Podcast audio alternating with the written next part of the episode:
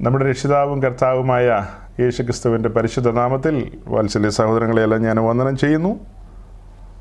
വീണ്ടും നമുക്ക് ഒരുമിച്ച് വിശുദ്ധ ദിവസം ദൈവസന്നിധിയിൽ ഒത്തുകൂടുവാൻ കൃപാലുവായ ദൈവം സാവകാശത്തെ ഒരുക്കി അവിടുത്തെ വൻകൃപകൾക്കായി സ്തോത്രം ചെയ്യുന്നു.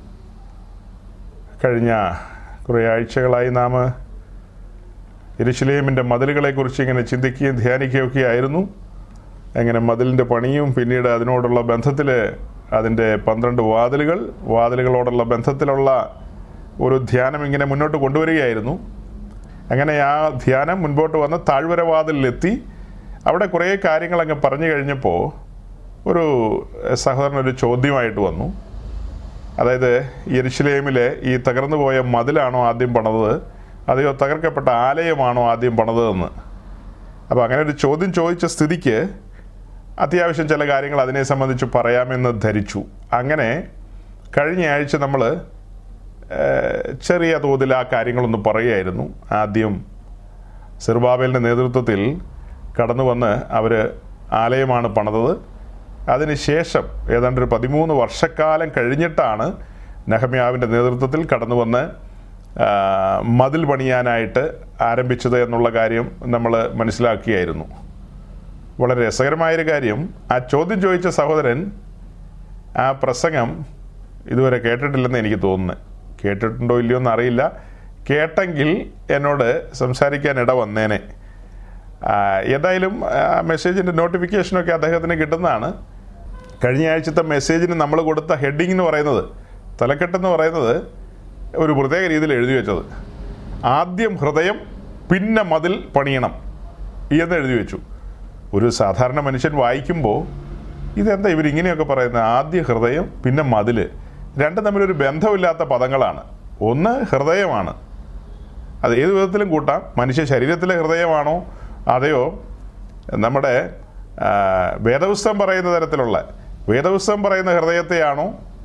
അങ്ങനെയൊക്കെ വേണേൽ ചോദ്യങ്ങൾ വരാം. മതിൽ എന്ന് പറഞ്ഞാൽ എന്തായാലും മതിലാണല്ലോ. ഇത് തമ്മിൽ എന്തായിരിക്കും അന്തരം അല്ലെങ്കിൽ സാമ്യം എന്നൊക്കെ വേണമെങ്കിൽ അന്വേഷിച്ചത് കേൾക്കാം. പക്ഷെ അങ്ങനെ അധികം ആൾക്കാരൊന്നും കേട്ടിട്ടില്ല. അതേസമയം വേറെ എന്തെങ്കിലും ഒരു ഹെഡിങ്ങാണ് കൊടുക്കുന്നതെങ്കിൽ ആൾക്കാർ ക്ഷണ നേരം കൊണ്ട് one K two K three K എന്ന് പറഞ്ഞ് കേൾക്കും. വല്ല ബെനിഹിന്റെ പടമോ അല്ലെങ്കിൽ വേറെ ആരുടെയെങ്കിലും ഒക്കെ ഒരു പിക്ചർ കൊടുത്താൽ മതി. ജനം മുഴുവൻ വന്ന് കേൾക്കും. വളരെ ഗൗരവമായ കാര്യങ്ങൾ അതിൽ പറഞ്ഞിട്ടുണ്ട്. ചില സഹോദരങ്ങൾ അവർക്ക് അത് സന്തോഷം ഉണ്ടായതുകൊണ്ട് അവർ അതിൽ കമന്റൊക്കെ എഴുതി വെച്ചിട്ടുണ്ട്. ഇത് ഒരു ഒരു നല്ല ചിന്തയായിരുന്നു ഞങ്ങൾ ഇതുവരെ അങ്ങനെ ചിന്തിച്ചിരുന്നില്ല. അപ്പോൾ അത് ഞങ്ങളെ ഒന്ന് ഓർമ്മിപ്പിച്ച് ഉണർത്താനിടയായി. ഹൃദയം ആദ്യം ഒരുക്കണം. നമ്മൾ ഈ ഇവിടെ നിന്ന് പഠനം നമ്മുടെ പഴയ പഠനത്തിലേക്ക് പോയി. ഈ മതിലിന്റെ ചുവട്ടിൽ നിന്ന് നമ്മൾ സമാഗമന കൂടാരത്തിലേക്ക് പോയായിരുന്നു അവസാനം. അതായത് പുറപ്പാട് ദിവസം ഇരുപത്തഞ്ചാം അധ്യായത്തിലേക്ക് വരുമ്പോൾ അവിടെ നാം കാണുന്ന കാഴ്ച എന്ന് പറയുന്നത് ആദ്യം പെട്ടകം പണിയണം. പിന്നീടാണ് ആ പെട്ടകത്തിന്റെ ചുറ്റുമാണ് സകല കാര്യങ്ങളും പണിതൊരുക്കി കൊണ്ടുവരുന്നത്. ആദ്യം പണിത് വയ്ക്കുന്നത് പെട്ടകമാണ്. പെട്ടകം പണിതിട്ടാണ് ബാക്കി കാര്യങ്ങളെ എല്ലാം പണിയുന്നത്. അതുപോലെ ഇവിടെ ഈ ആലയം പണിതിട്ട് പിന്നീട് മതിൽ പണിയാനിടയായി അങ്ങനെ പറഞ്ഞാലും അതൊരു പൂർണതയാകില്ല. ശരിക്കും ഈ ആലയത്തിന്റെ പണിയോടുള്ള ബന്ധത്തിൽ തന്നെ ഇവർ മതിലും പണിതിരുന്നു. മതിലും പണിതിരുന്നു. അതിന് നമുക്കൊരു ഒരു വാക്യം ഒന്ന് നോക്കാം. ഇസ്രായുടെ പുസ്തകം അഞ്ചാം അധ്യായത്തിന്റെ ഒൻപതാം വാക്യം. Verse nine. ഇസ്രായുടെ പുസ്തകം അഞ്ചിന്റെ ഒൻപത്. ഞങ്ങൾ ആ മൂപ്പന്മാരോട് ഈ ആലയം പണിയുവാനും ഈ മതിൽ കെട്ടുവാനും നിങ്ങൾക്ക് കൽപ്പന തന്നത് ആരെന്ന് ചോദിച്ചു. ഈ നാലാം അധ്യായത്തിലൊരു വാക്യമുണ്ട്. അവർ മതിൽ കെട്ടുന്ന കാര്യത്തെക്കുറിച്ച്. അത് പിന്നീട് നോക്കാം. അപ്പോൾ ഇവർ ആ സമയത്ത് ആലയത്തിന്റെ പണിയിലും മതിലിന്റെ പണിയിലും ഏർപ്പെട്ടിരുന്നു എന്നുള്ളതൊരു വാസ്തവമാണ്. പക്ഷെ മതിലിന്റെ പണി തടസ്സപ്പെട്ടു. ആലയത്തിന്റെ പണിയും തടസ്സപ്പെട്ടു മതിലിന്റെ പണിയും തടസ്സപ്പെട്ടു. പിന്നെ അതിൽ പ്രവാചകന്മാർ അവരെ ഉത്സാഹിപ്പിച്ച് അവർ ആലയത്തിന്റെ പണിയിലേക്ക് കടന്നു വന്നു. ആലയത്തിന്റെ പണി ഏതാണ്ട് പൂർത്തീകരിച്ചു. പക്ഷെ മതിലിന്റെ പണി പെൻഡിങ് ആയിപ്പോയി. മതിലിന്റെ പണി അങ്ങനെ കിടന്നു. അപ്പം മതിലിന്റെ പണി അങ്ങനെ കിടന്നാൽ പോരാ. അത് ദൈവത്തിന് വളരെ പ്ലാനും പദ്ധതിയുള്ള കാര്യങ്ങളല്ലേ. ദൈവത്തിന്റെ കാര്യപരിപാടിയിൽ അതും ഉണ്ടല്ലോ. മതിലുണ്ട്. ഈ ആലയം തനിച്ചങ്ങനെ നിൽക്കില്ലല്ലോ. മതിലും പണിയേണ്ടതുണ്ട്. അപ്പോൾ അതിന് ഒരു മനുഷ്യനെ ദൈവം ഉണർത്തി അയക്കുകയാണ്. നെഹമ്യാവിനെ ഉണർത്തി അയക്കുകയാണ്. നെഹമ്യാവ് ഒരു വിശേഷപ്പെട്ട കഥാപാത്രമാണ്. ചരിത്രത്തിൽ അങ്ങനെയുള്ള കഥാപാത്രങ്ങളൊക്കെ ഉണ്ട്. ദൈവം എഴുന്നേൽപ്പിക്കും. അപ്രതീക്ഷിതമായ സ്ഥലങ്ങളിൽ നിന്നൊക്കെ ആളുകളെ ദൈവം എഴുന്നേൽപ്പിക്കും. നമ്മൾ പ്രതീക്ഷിക്കുന്ന സ്ഥലത്തു നിന്നും ആയിരിക്കില്ല ചില നായകന്മാരെ ദൈവം എഴുന്നേൽപ്പിച്ചു കൊണ്ടുവരുന്നത്. അല്ലെങ്കിൽ ഒരു സമൂഹത്തെ ഉണർത്താൻ വേണ്ടി തട്ടി ഉണർത്താൻ വേണ്ടി ദൈവം പല വഴിയിൽ നിന്നും ആളുകളെ ഉണർത്തിക്കൊണ്ടുവരും. ആ കൂട്ടത്തിലൊരാളാണ് നെഹമ്യാവ്.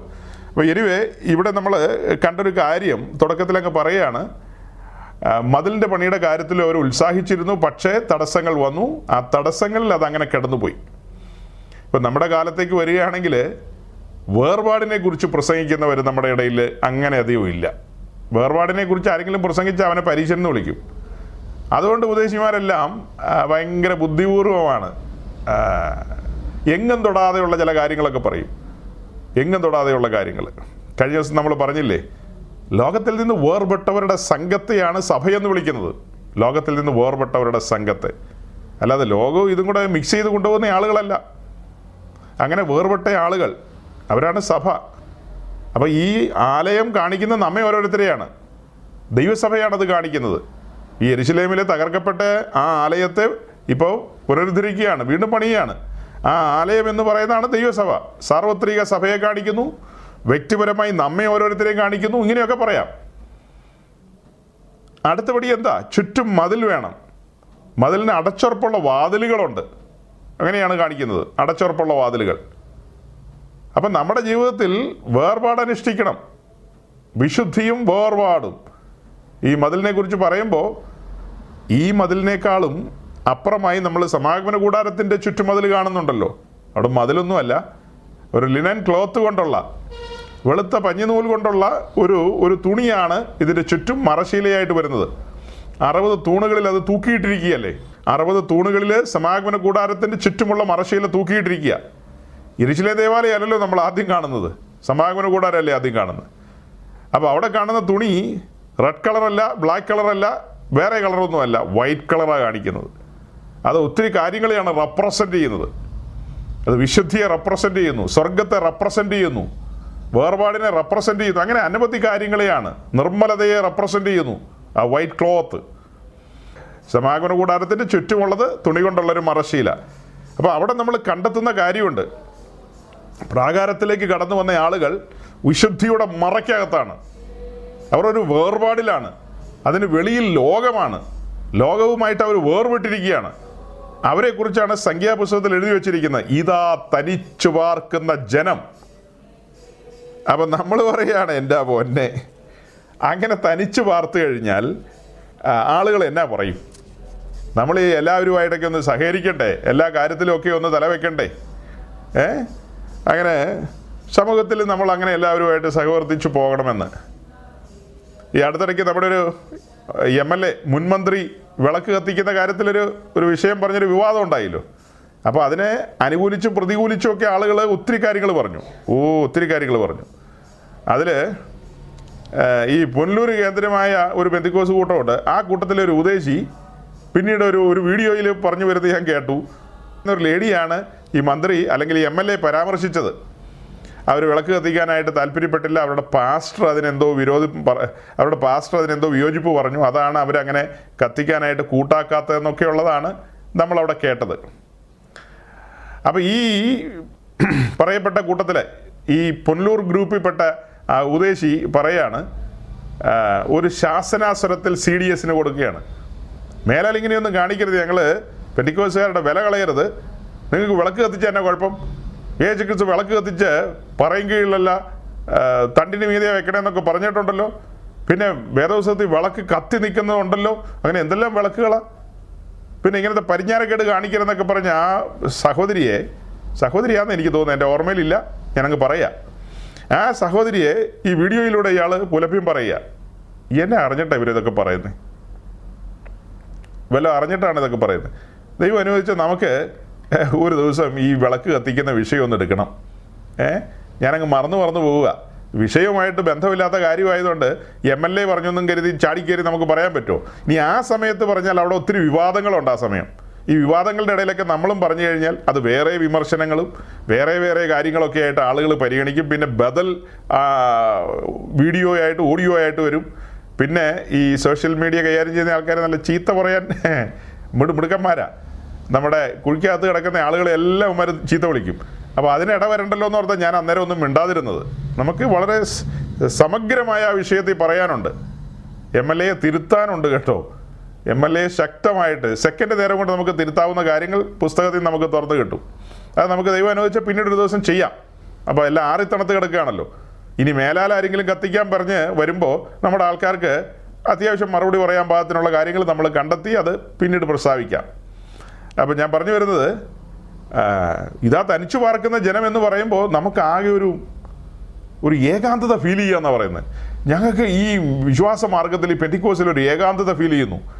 ഒരു എക്യൂബിനീസൊക്കെ വേണ്ടേ എല്ലാവരുമായിട്ടൊരു സഹവർത്തിത്വമൊക്കെ വേണ്ടേ. അങ്ങനെ പണ്ടെങ്ങോണ്ട് എഴുതിയൊരു പുസ്തകമാണ് ഈ സംഖ്യാപുസ്തകം. ഏ ഒരു കണക്കുമില്ലാത്ത പുസ്തകമാണ് അത്. അത് പണ്ടെങ്ങാണ്ട് എഴുതി വെച്ചു അതിനകത്ത് ആരോ പറഞ്ഞു വെച്ചു ഇതാ തനിച്ചു പാർക്കുന്ന ജനം ജാതികളോടുകൂടെ എണ്ണപ്പെടുന്നില്ലെന്നൊക്കെ. നമ്മളെല്ലാവരുമായിട്ട് എണ്ണപ്പെടണം. എല്ലാവരുമായിട്ട് സഹകരിക്കണം. എങ്കിലേ എല്ലാവരും നേടാൻ പറ്റൂ. അങ്ങനെ നമ്മൾ നേടി നേടി നേടി എന്തോരം നേടി വെച്ചേക്കുന്നതെന്നറിയാവോ? കേരളം മുഴുവൻ നമ്മൾ നേടി. അത് കഴിഞ്ഞിട്ട് പിന്നെ കവിഞ്ഞൊഴുകുമല്ലേ തമിഴ്നാട് കർണാടക ആന്ധ്ര അങ്ങനെ അവിടെയൊക്കെ നേടി നേടി നമ്മളങ്ങ് കാശ്മീർ വരെ ചെന്നു. പിന്നെ നേപ്പാളിലേക്ക് പോയി. നേടിക്കൊണ്ടിരിക്കുക നമ്മൾ. ഭയങ്കര നേട്ടമാണ് നമ്മളെല്ലാവരുമായിട്ട് ഇടകലരണം. എല്ലാ ആചാര മര്യാദകളുമൊക്കെ എന്നാ ഈ പുള്ളികൾ പറയുന്നത് ഇപ്പം നമ്മളെങ്ങാനും ഇവിടെ ഇതിനകത്ത് ഈ രണ്ട് മൂന്ന് കൊല്ലക്കാലം സമാഗമന കൂടാരെന്നൊക്കെ പറഞ്ഞ് പഠിപ്പിച്ചത് ഇവരൊന്നും അറിഞ്ഞിട്ടില്ല. അറിഞ്ഞാൽ പിന്നെ എന്നെ ബാക്കി വെച്ചേക്കില്ല. ശരിയാക്കി കളയുന്ന ഇവരൊക്കെ. എന്നതാ ഈ പറയുന്നതെന്ന് ചോദിക്കും. ചുറ്റും ഒരു തുണി കൊണ്ടുള്ള ഈ ഇതൊക്കെ പണ്ടെങ്ങാണ്ട് മോശയെങ്ങാണ്ട് എവിടുന്ന് തുണി കൊണ്ടുവന്ന് കെട്ടിത്തൂക്കിയ കാര്യം അതൊക്കെ ഇന്ന് പറയേണ്ട കാര്യമുണ്ടോയെന്ന് ചോദിക്കും. ദൈവസഭയെക്കുറിച്ചുള്ള ദൈവത്തിന്റെ പദ്ധതികളും പ്ലാനുകളുമാണ് ഹോരേബിൽ വെളിപ്പെട്ടത്. അല്ലാതെ ഇസ്രായേലിന്റെ നടുവിലുള്ള സമാഗമന കൂടാരമൊന്നും അല്ല ഇസ്രായേലുമായി ബന്ധപ്പെട്ട ഒരു കാര്യപരിപാടിയല്ല ഹോരേവിൽ മോശയെ ഏൽപ്പിച്ചത്. ദൈവസഭയെക്കുറിച്ചുള്ള ദൈവത്തിന്റെ കാര്യപരിപാടിയാണ് വെളിപ്പാടുകളാണ് അവിടെ ഏൽപ്പിച്ചത്. ഇസ്രായേലിനെ കുറിച്ചുള്ള കാര്യങ്ങളല്ലെന്നേ ദൈവസഭയെക്കുറിച്ചുള്ള ആഴങ്ങളാണ് അവിടെ വെളിപ്പെട്ട് വന്നത്. അത് ഒരു കാലത്തും മാറ്റാൻ പറ്റാത്ത കാര്യങ്ങളാണ്. കെട്ടിയടയ്ക്കപ്പെട്ട തോട്ടം ഗാർഡൻ എൻക്ലോസ്ഡ് കെട്ടിയടയ്ക്കപ്പെട്ട തോട്ടം. അതാണ് ദൈവസഭ. അതല്ലേ ചുറ്റും ആ മതിൽ കാണിക്കുന്നത്? ഏ? ചുറ്റുമുള്ള മതിൽ കാണിക്കുന്നത്. ചുറ്റുമുള്ള മതിലല്ലോ പിന്നെയും വായിൽ അങ്ങനെ വരിക. ചുറ്റുമുള്ള മറശീല അതല്ലേ കാണിക്കുന്നത്? കെട്ടിയടയ്ക്കപ്പെട്ട തോട്ടമാണ്. അപ്പോൾ അതിനുശേഷം യരുഷലേമിലെ മതിൽ നമ്മൾ കാണുകയാണ്. പിന്നത്തേത് കാണുന്ന യരുഷലേമിലെ മതിലാണ്. മതിൽ കല്ലും കൊണ്ടാണ് വളർന്നിരിക്കുന്നത് ഇത് തുണി കൊണ്ടാണ് അത് കല്ലുകൊണ്ടാണ് സ്ട്രോങ് ആയിട്ടുള്ളൊരു മതിലാണ്. ദൈവസഭയുടെ മതിലെന്ന് പറയുന്നത് ഉപദേശത്തിന്റെ മതിലെന്ന് പറയുന്നത് അത് സ്ട്രോങ് ആണ്. ഒരാൾക്കും മറിക്കാൻ കഴിയാത്ത നിലയിലുള്ള മതിലാണ്. അത് രണ്ട് കൂട്ടരൊക്കെ ആ മതിൽ പൊളിക്കാൻ പറ്റൂ. ഒന്നാരാ പൊളിക്കുന്നത്? ഒന്ന് അതിന്റെ ഉടയവൻ തമ്പുരാൻ വിചാരിച്ചാൽ മതിൽ പൊളിയും. പൊളിയുമല്ലോ. യോവിന്റെ കാര്യത്തിൽ പൊളിച്ചു വെച്ച് കൊടുത്തല്ലോ. പിന്നെ അത് പൊളിക്കാൻ കഴിയുന്നത് നമുക്കാണ്. മതിൽ പിന്നെ പൊളിക്കാൻ പറ്റുന്നത് നമുക്കാണ്. നമ്മൾ ഒരാഴ്ച അത് കണ്ടെത്തിയ ആൾക്കാരാ. മതിൽ പൊളിക്കാൻ വന്നത് നെബുക്കുദിനേശ്വരം കൂട്ടരുവാണ് ബാബേലിന്ന്. പക്ഷെ നമ്മൾ കണ്ടെത്തിയത് എന്താ നെബുക്കദിനേസർ അങ്ങനെ വന്നാലൊന്നും പൊളിയില്ലെന്നേ. നമ്മൾ അതിനുള്ള അവസരം ഉണ്ടാക്കി കൊടുത്തതുകൊണ്ടാണ് മതിൽ പൊളിയുന്നത്. അത് പറഞ്ഞപ്പോൾ ഒരു വാക്യോടെ ഒന്ന് വായിക്കാം. സഭാപ്രസംഗി പത്താം അധ്യായം അതിന്റെ എട്ടാം വാക്യം. കുഴി കുഴിക്കുന്നവൻ അതിൽ വീഴും മതിൽ പൊളിക്കുന്നവനെ പാമ്പ് കടിക്കും. ഇതൊരു തത്വമാണ്. ഇതൊരു ദൈവിക തത്വമാണ്. മതിൽ പൊളിക്കുന്നവൻ എന്ത് ചെയ്യും? പാമ്പ് കടിക്കും. ആ പാമ്പാണ് ബാബേലിന്ന് നിന്ന് വന്നത്. നെബൂ സറദാൻ അവിടെ നിന്നിങ്ങ് വന്നു. ആശീർവദിച്ചു വിട്ടത് ഈ പാമ്പിനെ ആശീർവദിച്ചു വിട്ടതാരാ? നെബുക്കഥൻ നേസർ ആശീർവദിച്ചു വിട്ടു പോയി കടിച്ചിട്ട് വരാൻ പറഞ്ഞു. ഇവർ മതിൽ പൊളിയുന്ന രീതിയിലുള്ള പരിപാടികളാണ് നീ ഒപ്പിച്ചത് ഇസ്രായേൽ. ദൈവത്തിന്റെ ചട്ടങ്ങളും പ്രമാണങ്ങളും കണ്ണിന്റെ കൃഷ്ണമണി പോലെ കാത്തില്ല സൂക്ഷ്മതയില്ലായിരുന്നു. അങ്ങനെ സൂക്ഷ്മതയില്ലാതെ ഓരോരോ കാര്യങ്ങൾ ചെയ്തതുകൊണ്ട് മതിൽ പൊളിഞ്ഞു. മതിൽ പൊളിഞ്ഞതിന്റെ പേരിൽ എന്താ സംഭവിച്ചത്? മതിൽ പൊളിഞ്ഞതിന്റെ പേരിൽ വേറൊന്നും സംഭവിച്ചില്ല. പാമ്പ് കടിച്ചു. പാമ്പ് കടിച്ച് അതിന്റെ ചികിത്സയ്ക്ക് വേണ്ടി എഴുപത് കൊല്ലം ബാവേലി പോയി കിടക്കേണ്ടി വന്നു. അത് ചികിത്സിച്ച് ഭേദമാക്കണ്ടേ? എഴുപത് കൊല്ലം കൊണ്ടാണ് ചികിത്സിച്ചത്. പിന്നെ മടക്കി കൊണ്ടുവന്നിട്ട് ഈ പൊളിഞ്ഞ മതിൽ എന്ത് ചെയ്യണം? വീണ്ടും പണിയണം. സഹോദരങ്ങൾ കേൾക്കുന്നുണ്ടോ? എന്തോ? ഇവരെ മടക്കി കൊണ്ടുവന്ന് ഈ മതിൽ വീണ്ടും പണിയണം. അതാണ് കഴിഞ്ഞ ദിവസങ്ങളിൽ നമ്മൾ ചിന്തിച്ചത്. അപ്പോൾ സഹോദരങ്ങളെ ഇവർ മതിൽ പണിയാൻ തുടങ്ങി. പക്ഷേ പണിയാൻ സാധിച്ചില്ല. പെൻഡിങ്ങിലായി. പെൻഡിങ്ങിലായി കഴിയുമ്പോൾ നമ്മളെല്ലാവരും അങ്ങനെയാണ് ഈ ഇസ്രായേലിന്റെ സ്വഭാവം നമുക്കും ഉണ്ടല്ലോ. ചില കാര്യങ്ങൾ നമ്മൾ ചെയ്തിട്ട് ആ അത് പിന്നെ ചെയ്യാം. എന്ന് പറഞ്ഞ് വെക്കുന്ന ഒത്തിരി കേസുകളുണ്ട്. അത് ചരിത്രത്തിൽ ഇന്ന് വരെ അവിടെ ഇരിക്കുകയല്ലാതെ പിന്നെ ആ കാര്യം നമ്മൾ ചെയ്യില്ല. ചില കാര്യങ്ങളൊക്കെ അങ്ങനെയല്ലേ? ഇപ്പം ഞാൻ ഓർക്കുന്നുണ്ട് പലരും പറയുന്നത് ഈ ആഴ്ച ഇന്ന സ്ഥലത്തൊന്ന് ക്ലീൻ ചെയ്യണം പാസ്റ്ററെ. അത് പ്ലാൻ ചെയ്തിരിക്കുക ഒന്ന് രണ്ട് കൊല്ലമായി. അപ്പം നമ്മൾ ചോദിക്കുക എന്താ ഈ ആഴ്ചത്തെ ആ പരിപാടിയൊക്കെ നടന്നോ? അന്നേരം വേറൊരു ഗസ്റ്റ് വന്നു. അത് ചെയ്തില്ല. പിന്നെ ഒരു നാല് കൊല്ലം കഴിഞ്ഞിട്ട് വീണ്ടും ആ കാര്യം ചിലപ്പോൾ പൊടി തട്ടുള്ളൂ. നമ്മളെല്ലാം മടിയന്മാരാ പല കാര്യത്തിലും. ചടഞ്ഞു കൂടിക്കഴിഞ്ഞാൽ അവിടെ തന്നെ അങ്ങ് ഇരുന്ന് കളയും. ഇസ്രായേലും അങ്ങനെയാന്ന്. പല കാര്യത്തിലും ഭയങ്കര മടിയന്മാരാ. അവരെ പിന്നെ സെക്രിയാവിനെ കൊണ്ടും ഹഗായിയെ കൊണ്ടും ഒക്കെ തട്ടി ഉണർത്തേണ്ടി വന്നു. എന്നിട്ടും മതിലിന്റെ പണിയിലേക്ക് എത്തിയില്ല. അതിന് അങ്ങ് ശൂചൻ രാജധാനിയിൽ നിന്ന് നെഹമ്യാവിനെ പറഞ്ഞു വിടേണ്ടി വന്നു. നെഹമ്യാവിനെ പറഞ്ഞു വിട്ടിട്ടാണ് മതിൽ പണത് അപ്പം മതിലുമായി ബന്ധപ്പെട്ട കാര്യങ്ങൾ നമുക്ക് അത്രയും നിർത്താം. ഇന്നത്തെ പ്രസംഗം മുഴുവൻ ഓർത്തില്ലെങ്കിലും ഇപ്പോൾ വായിച്ച വാക്കിയൊന്നും മറക്കാതെ ഒന്ന് ഓർത്തിരുന്നരേ കേട്ടോ. മതിൽ പൊളിച്ചാൽ പാമ്പ് കടിക്കുമെന്ന് എല്ലാം ഓർക്കണ്ട. എല്ലാം നമുക്ക് അങ്ങനെ ഓർക്കാൻ പറ്റുമോ മനുഷ്യനല്ലേ. പക്ഷെ മതിൽ പൊളിച്ചാൽ പാമ്പ് കടിക്കും. പാമ്പ് വെളിയിലുണ്ട്. നോക്കിയിരിക്കുക കടിക്കാനായിട്ട്. അങ്ങനെയല്ലേ അങ്ങനെയല്ലേ ഉൽപ്പത്തി പുസ്തകത്തിൽ എഴുതിയിരിക്കുന്നത്? ഓ അതൊക്കെ കിടക്കുക എന്നാ പറയുന്നത് പാമ്പ്.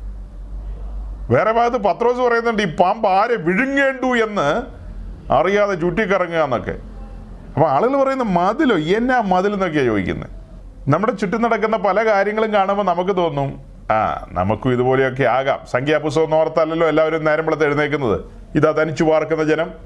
ആ ജനത്തിന്റെ ജനത്തിന്റെ കൂട്ടത്തിലൊരു ജനമാ ഞാനും എന്നോർത്താണോ നമ്മൾ രാവിലെ കിടക്കപ്പായിന്ന് പൊങ്ങി വരുന്നത്?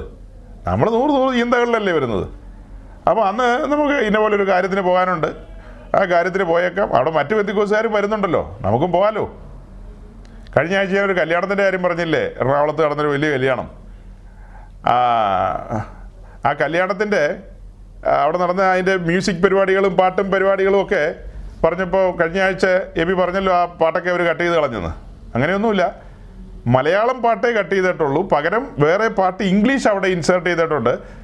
മണവാളന്റെയും മണവാട്ടിയുടെ ഡാൻസ് ഒക്കെ അങ്ങനെ തന്നെ നിപ്പുണ്ട്. ഞാനത് പിന്നെയാണ് ശ്രദ്ധിച്ചത്. അപ്പോൾ ആ കല്യാണത്തിന് പോയി ഒരു അടിച്ചൊരു സഹോദരനുണ്ട് നമുക്ക്. ആ സഹോദരനോട് ഞാൻ കഴിഞ്ഞ പ്രാവശ്യം പറഞ്ഞേ ഞാൻ അടുത്ത മെസ്സേജ് നിന്റെ കാര്യം എന്തായാലും പറയും. നീ കമ്പിയിൽ മുറുക്കെ പിടിച്ചിരുന്നോളാൻ പറഞ്ഞിട്ടുണ്ട്. ഏ? നിന്റെ കണ്ണാലെയാണ് നീ അത് കാണുന്നത്. നീ കഴിഞ്ഞ ഒരു വർഷമായിട്ട് എവറി സൺഡേ ന്യൂസിലാൻഡിലുള്ള വിശുദ്ധന്മാരുമായിട്ട് ചേർന്നിരുന്ന് നമ്മൾ സമാഗമന കൂടാരത്തെക്കുറിച്ചും യെരുശലേമിന്റെ തകർന്നുപോയ മതിലിനെക്കുറിച്ചും അതിന്റെ വാതിലുകൾ അറ്റകുറ്റം തീർക്കേണ്ട കാര്യങ്ങളെക്കുറിച്ചൊക്കെ പറയുന്നത് സാഗൂതം കേട്ടുകൊണ്ടിരിക്കുന്ന ആളാണല്ലോ കേട്ടുകൊണ്ടിരിക്കുന്ന ആളാ ആ നീ ഇത്രയും കേട്ട നീയ് മതിൽ പൊളിച്ചാൽ പാമ്പ് കടിക്കുമെന്ന് അറിയാവുന്ന നീയ് ഈ കല്യാണത്തിന് നീ എങ്ങനെ ആദ്യോടെ എന്തോ അവിടെ ഇരുന്നെന്നാണ് ചോദിച്ചത്? ഒരു വിഷയമുണ്ട്. അതിനിടയ്ക്ക് എങ്ങനെ എഴുന്നേറ്റ് പോയാൽ ഡിവോഴ്സ് നോട്ടീസ് വരും. ഭാര്യ. ഭാര്യ ഇതെല്ലാം കഴിഞ്ഞ് വീട്ടിൽ ചെന്നപ്പോൾ പറഞ്ഞെന്ന് അതെന്നാ വാക്കാ പറഞ്ഞത്? ആ നല്ല കിടു കല്യാണമാന്നൊക്കെ. എനിക്ക് ഇങ്ങനത്തെ വാക്കുകളൊന്നും അറിയില്ല കേട്ടോ. കിടുവാന്ന്. അതെന്നെ സാധനമാ? അടിപൊളി എന്ന് കേട്ടിട്ടുണ്ട് നമ്മൾ പക്ഷേ ഇതൊക്കെ പുതിയ പുതിയ വാക്കുകളാണ്. സോഷ്യൽ മീഡിയയുടെ വാക്കുകളായിരിക്കും. അവരൊക്കെ അതിനകത്ത് മുങ്ങിക്കിടക്കുന്ന ആൾക്കാരാണല്ലോ. ഈ പെണ്ണ് ചെറുക്കനും കൂടെ ഭയങ്കര ഡാൻസ് കളിക്കുന്ന കണ്ടട്ടെ അതും മലയാള സിനിമയിലെ ഈ പാട്ടൊക്കെ ഇട്ടിട്ടല്ലേ ഡാൻസ് കളിച്ചത്. അപ്പം ഇവരെല്ലാം ഇവരുടെ ഇരിപ്പിടങ്ങളിൽ ഇവരും ഡാൻസ് കളിച്ച് കാണും. മതിൽ പൊളിച്ചാൽ പാമ്പ് കടിക്കും. പാമ്പ് കടിക്കും. സൂക്ഷിച്ചോ. സൂക്ഷിച്ചാൽ ദുഃഖിക്കണ്ട. ഏ? അപ്പോൾ ഭാര്യയെ ഭാര്യയെ തൃപ്തിപ്പെടുത്തിക്കൊണ്ടല്ലോ ക്രിസ്തീയ ജീവിതം നയിക്കേണ്ടത്. ഭർത്താവിനെ തൃപ്തിപ്പെടുത്തിക്കൊണ്ടല്ലോ തൃപ്തിപ്പെടുത്തണം. അതൊക്കെ വേറെ കാര്യം. പക്ഷേ ചില സമയങ്ങളിൽ നമുക്ക് പറയേണ്ടി വരും. വിശുദ്ധ തിരുവഴുത്തിന് വിരുദ്ധമായി ഇങ്ങനത്തെ കാര്യങ്ങൾ ചെയ്യാൻ പാപം ചെയ്യാൻ ഞാനില്ല. പാപം ചെയ്യാൻ ഞാൻ വരില്ലെന്ന് പറയണ്ടേ? വണ്ടിക്കൂലിക്കാശ് കൊടുത്താൽ പോരെ ഭാര്യയ്ക്ക്. നീ പോയി ഡാൻസ് കളിച്ചിട്ട് വരാൻ പറയണം പാച്ചയുടെ കൂട്ടത്തിൽ നീ ഡാൻസ് കഴിയുമ്പോൾ എന്നെ ഒന്ന് വിളിച്ചാൽ മതി. ഞാൻ വന്ന് നിന്നെ കൂട്ടിക്കൊണ്ട് വരാലോ. എന്നെ സംബന്ധിച്ച് ഞാൻ സദൃശിവാക്യങ്ങൾ ഏഴിന്റെ രണ്ട് വിശ്വസിക്കുന്നയാളാണ്. എനിക്ക് ലഭിക്കപ്പെട്ട ആ ചട്ടങ്ങളും പ്രമാണങ്ങളും കണ്ണിന്റെ കൃഷ്ണമണി പോലെ സൂക്ഷിക്കണമെന്ന് വിശ്വസിക്കുന്ന ഒരാളാണ്. ഞാൻ എങ്ങനെ അങ്ങനത്തെ കൂട്ടങ്ങളിൽ വരും? എന്ന് ചോദിക്കണ്ടേ? പക്ഷേ ഈ പ്രസംഗമൊക്കെ ഇങ്ങനെ കേൾക്കും. പ്രായോഗിക ജീവിതത്തിൽ വരുമ്പോൾ ആളുകളങ്ങ് ഭയന്നു പോവുകയാണ്. നിർഭയമായി നിൽക്കണം നമ്മൾ. നിർഭയമായി നിൽക്കണം. കൂടെ ആരാ ഉള്ളത്? നമ്മെ രക്ഷിച്ചവൻ നമ്മോട് കൂടെ ഇല്ലേ ഞാൻ നിന്നെ ഉപേക്ഷിക്കില്ല കൈവിടില്ലെന്ന് പറഞ്ഞിട്ടില്ലേ? നമ്മെ താങ്ങുന്ന ഒരു കരം എപ്പോഴും നമ്മോട് കൂടെ ഇല്ലേ അവരുടെ കൂടെ ഉള്ളവരെക്കാൾ വലിയവൻ നമ്മോട് കൂടെ ഇല്ലേ ഒരു ശേഷിപ്പിന്റെ ഭാഗമാകാൻ നമുക്ക് ആഗ്രഹമില്ലേ? വിശുദ്ധി മലിനമായി കൊണ്ടിരിക്കുന്ന ഒരു കാലം മതിൽ പൊളിഞ്ഞുകൊണ്ടിരിക്കുന്ന ഒരു കാലം. അതിന് നടുവിലും ബാലിന് മുട്ടുമടക്കാത്ത ഒരു ഏഴായിരം ഉണ്ടല്ലോ? മുട്ടുമടക്കാത്തവരുണ്ടെന്നേ. ഇന്നും ഇന്നും ഒരു നാഴിക പോലും വഴങ്ങിക്കൊടുക്കാത്ത വിശുദ്ധന്മാർ ഭൂ ഒരു നാഴിക പോലും വഴങ്ങിക്കൊടുക്കാത്ത വിശുദ്ധന്മാർ ഭൂപ്പരപ്പിലുണ്ട്. നമ്മൾ അത്തരം വിശുദ്ധന്മാരോടല്ലേ ചേർന്ന് നിൽക്കുന്നത്? നമ്മൾ തനിച്ചല്ലല്ലോ സാക്ഷികളുടെ ഒരു സമൂഹം നമ്മുടെ കൂടെ ഇല്ലേ? തനിച്ചാണോ നമ്മൾ? അല്ലേ? നമ്മുടെ കർത്താവ് നമ്മോട് കൂടെ ഉള്ളപ്പോൾ തന്നെ ഭൂരിപക്ഷം ആയില്ലേ സാക്ഷികളുടെ ഒരു സമൂഹമില്ലേ ഭാര്യയോടൊക്കെ പറയണോന്നേ ഇത് വ്യാജമാണ് ഇത് വഞ്ചനയാണ്. അവരുടെ ദൈവം വയറ് അവർ നാശത്തിലേക്ക് പോകുന്ന കൂട്ടര്. എന്റെ കണ്ണടഞ്ഞു കിടന്നുകൊണ്ട് ഞാനിതൊന്നും അറിഞ്ഞില്ല. ഞാൻ ഇത്ര നൂജൻ കൂട്ടങ്ങളിൽ എന്റെ ജീവിതം ഹോമിക്കുവാൻ താല്പര്യപ്പെടുന്നില്ല. ഞാൻ കത്തോലിക്ക പാരമ്പര്യങ്ങളിൽ നിന്ന് പുറത്തേക്ക് ഇറങ്ങി വന്ന എന്തിനാ?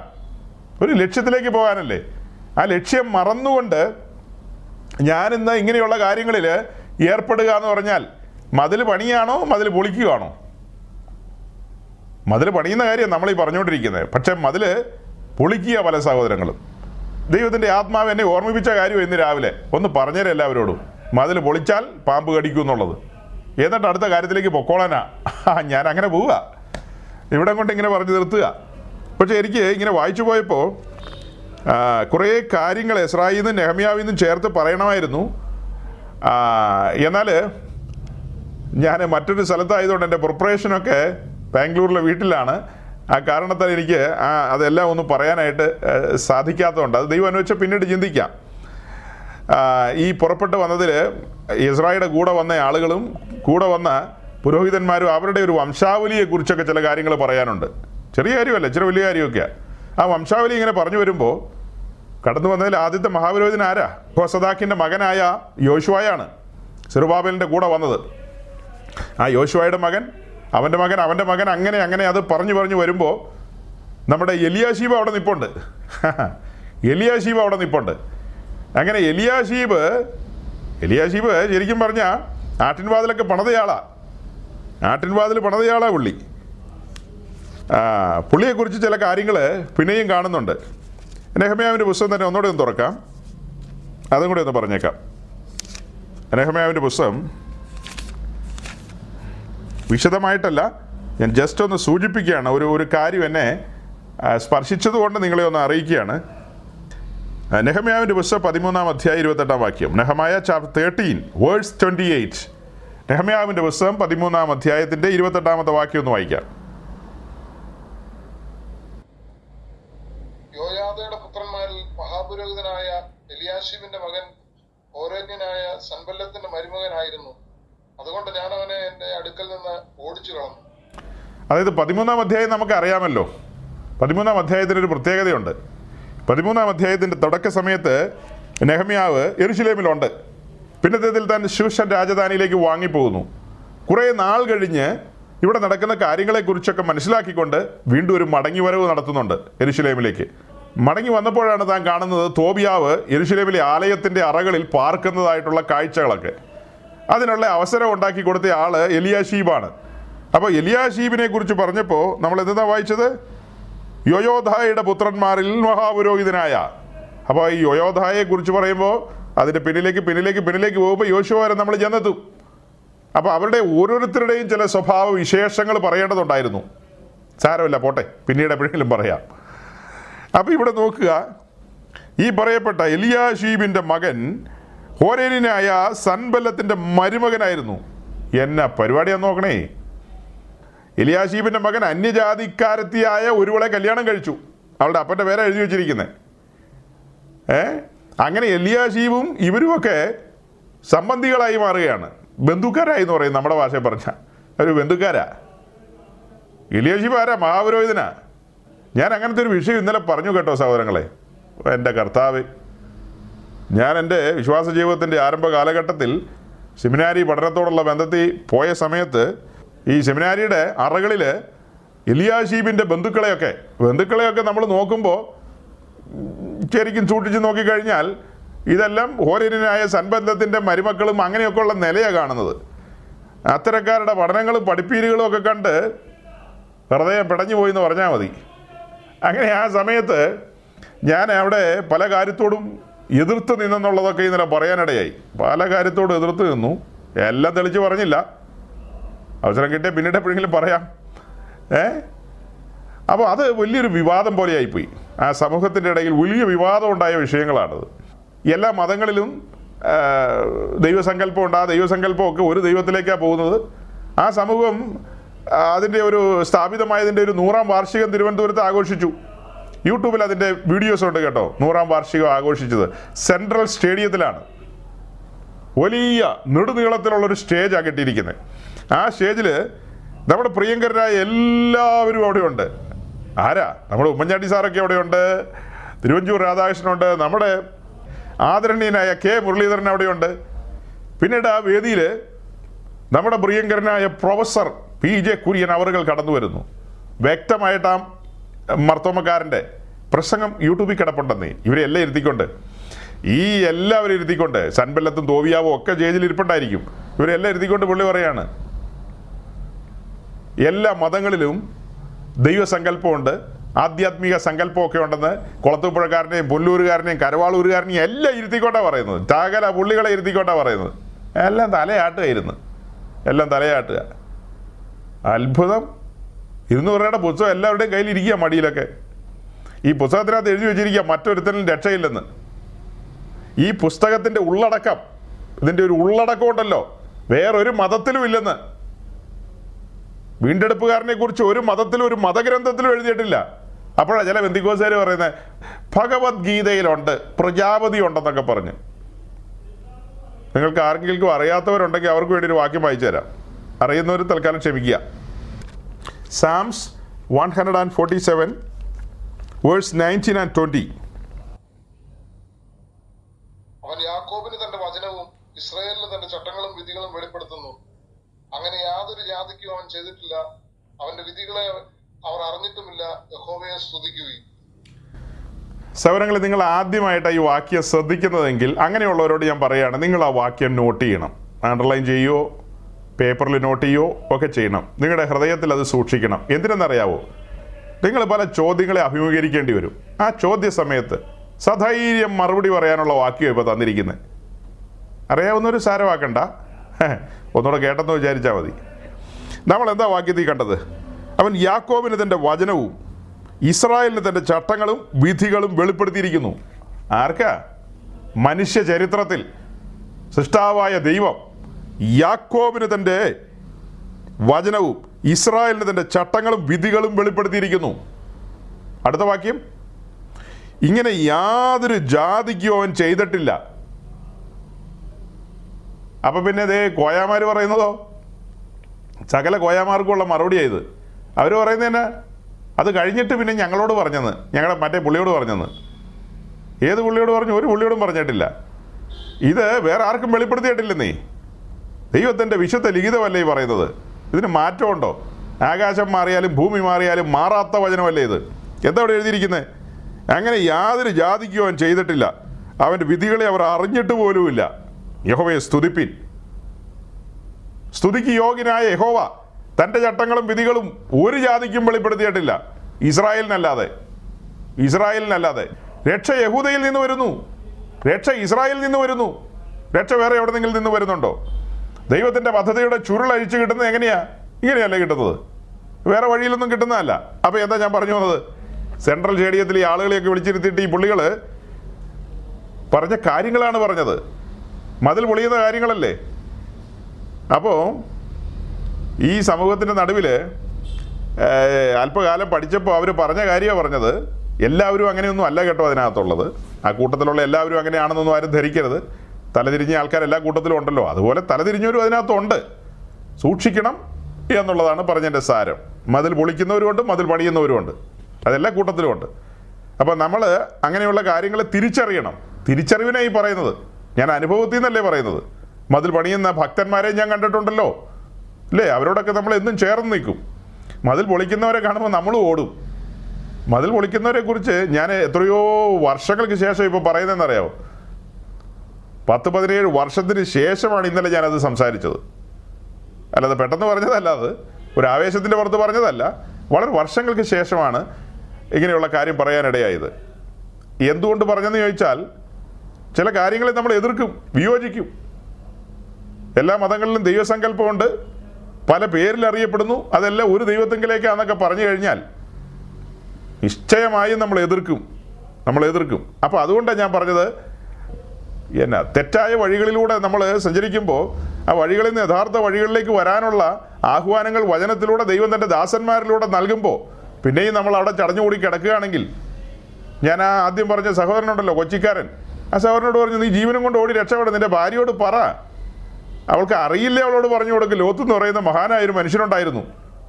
അയാൾക്ക് അതിസുന്ദരിയായ ഒരു ഭാര്യ ഉണ്ടായിരുന്നു. അങ്ങനെയൊന്നും എഴുതിയിട്ടില്ല കേട്ടോ ഞാനങ്ങ് പറയാം.